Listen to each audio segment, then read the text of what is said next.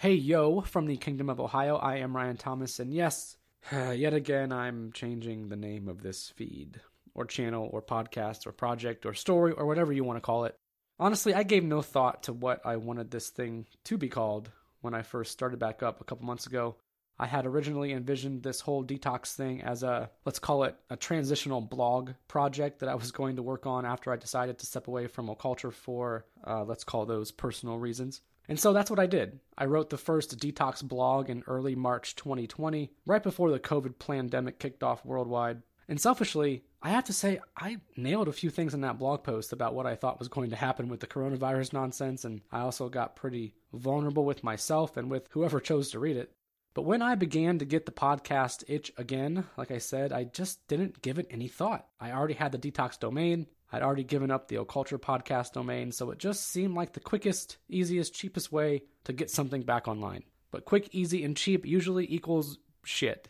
And not that the interviews I've done are shit, I don't think they are by any means. Although one person did make it known to me that they were unhappy with my direction of promoting anti scientific paranoia, whatever that means.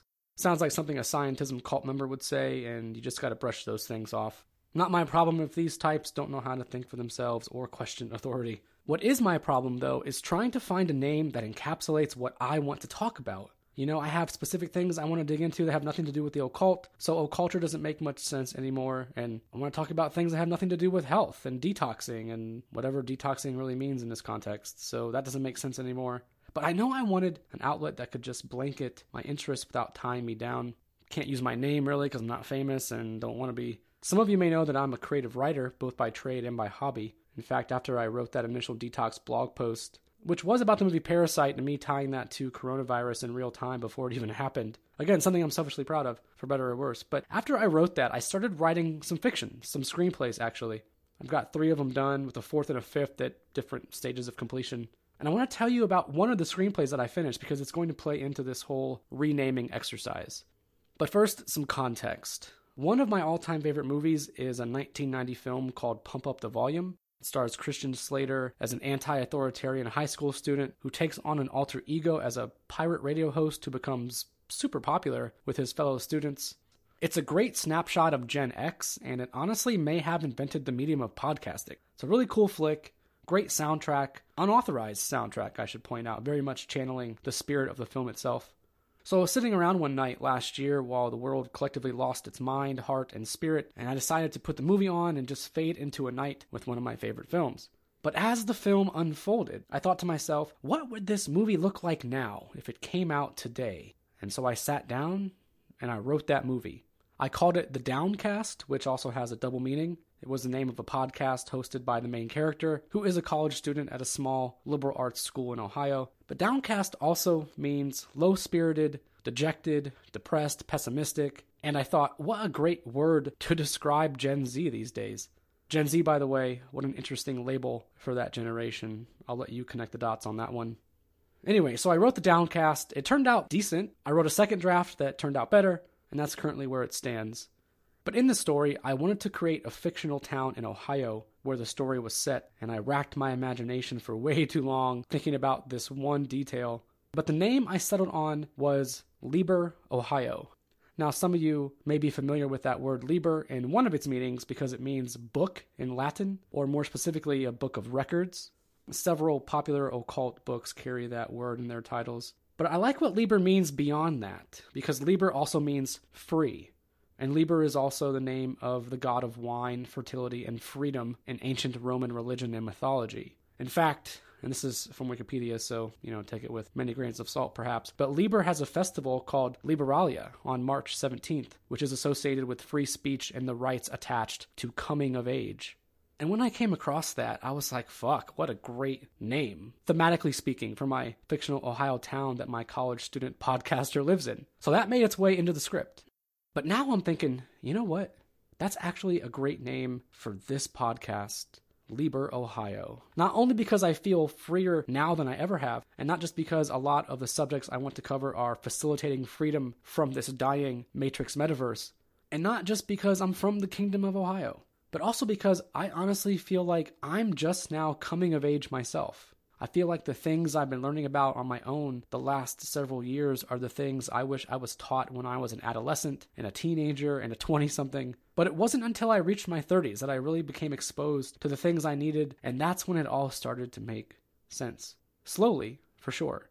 And some of it I'm still trying to make sense of. But I'm doing the damn thing, you know? And just in time, too, because if I didn't have this foundation or this discernment as 2020 unfolded, who knows where I'd be now. But digging into things like religion and spirituality and the power of art and creativity and the imagination and holistic health and wellness, natural law, natural sciences, this feels good.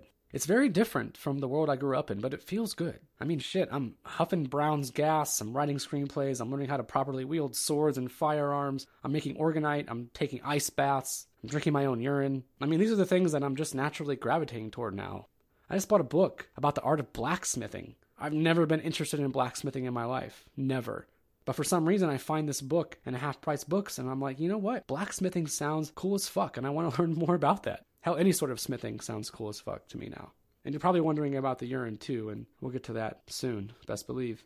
But I digress. I think my point is, I don't know who the heck this guy is, but I like him because I've been indecisive for a long time. And this dude is not indecisive at all. And that's always been one of my biggest flaws, this indecisiveness. And it's a common flaw in many of us for sure. But this new version of me, he's just doing things. And they're fun things. They're what I like to call consciousness enhancing things. Practical things, hands on things, things that will help me build a better life for myself and hopefully contribute to a better way forward for the human collective. Even though, sadly, I don't think all of us are to make it there. And I'm not naive enough to think I'm for sure to make it there because I can easily get sucked back into the Matrix metaverse just like anyone else but I'm finding the temptation to participate in that lifestyle to be considerably less than it was at this time even last year, and it just lessens by the day. Now, what's all this got to do with a podcast name? Well, everything.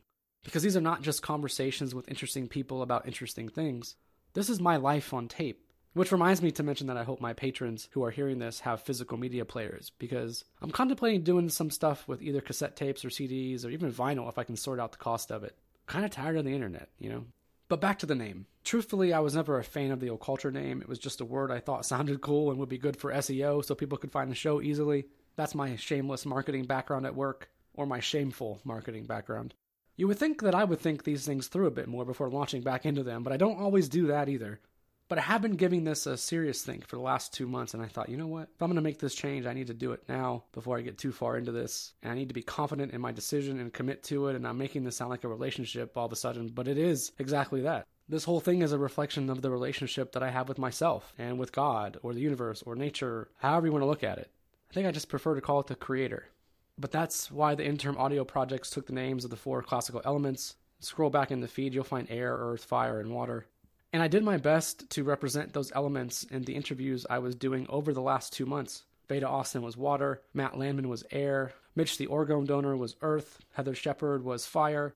I do like Easter eggs, and there's plenty of them available if you're paying attention, but I digress again. Basically, I don't want to be detoxing the rest of my life. That's rough, man. I want to be free. The fuck, I am free already, and so are you, and we're going to be free together. So consider the phase known as detox over and consider this the official christening of the land of Liber in the kingdom known as O High O, where I, Ryan Thomas of House Peverly, am your tour guide. And our first stop on the tour? Well, it just has to be flat Earth, doesn't it? Yeah, it does. So until then, you know what to do.